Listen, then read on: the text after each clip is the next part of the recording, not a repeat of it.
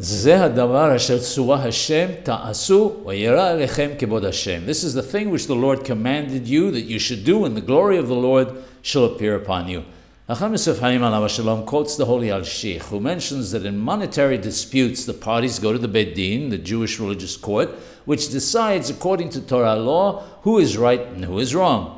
There are those who mistakenly believe that civil courts have the same goal, which is to make peace among parties, and as such, if the civil courts base their judgment on logic that we can accept, then we may go to them if we wish. He states that they're making a serious error. Torah law is steeped in both what is revealed and that which is hidden to us. Nigleh and Nistar. Every mitzvah, every commandment that's done on earth causes great activity in heaven. Therefore, even monetary decisions, which appear to be logical decisions by the Beit have a great holiness attached to them, which reawaken the root of that mitzvah in heaven. Going to civil courts obviously does not produce any of the holiness attached to the activity.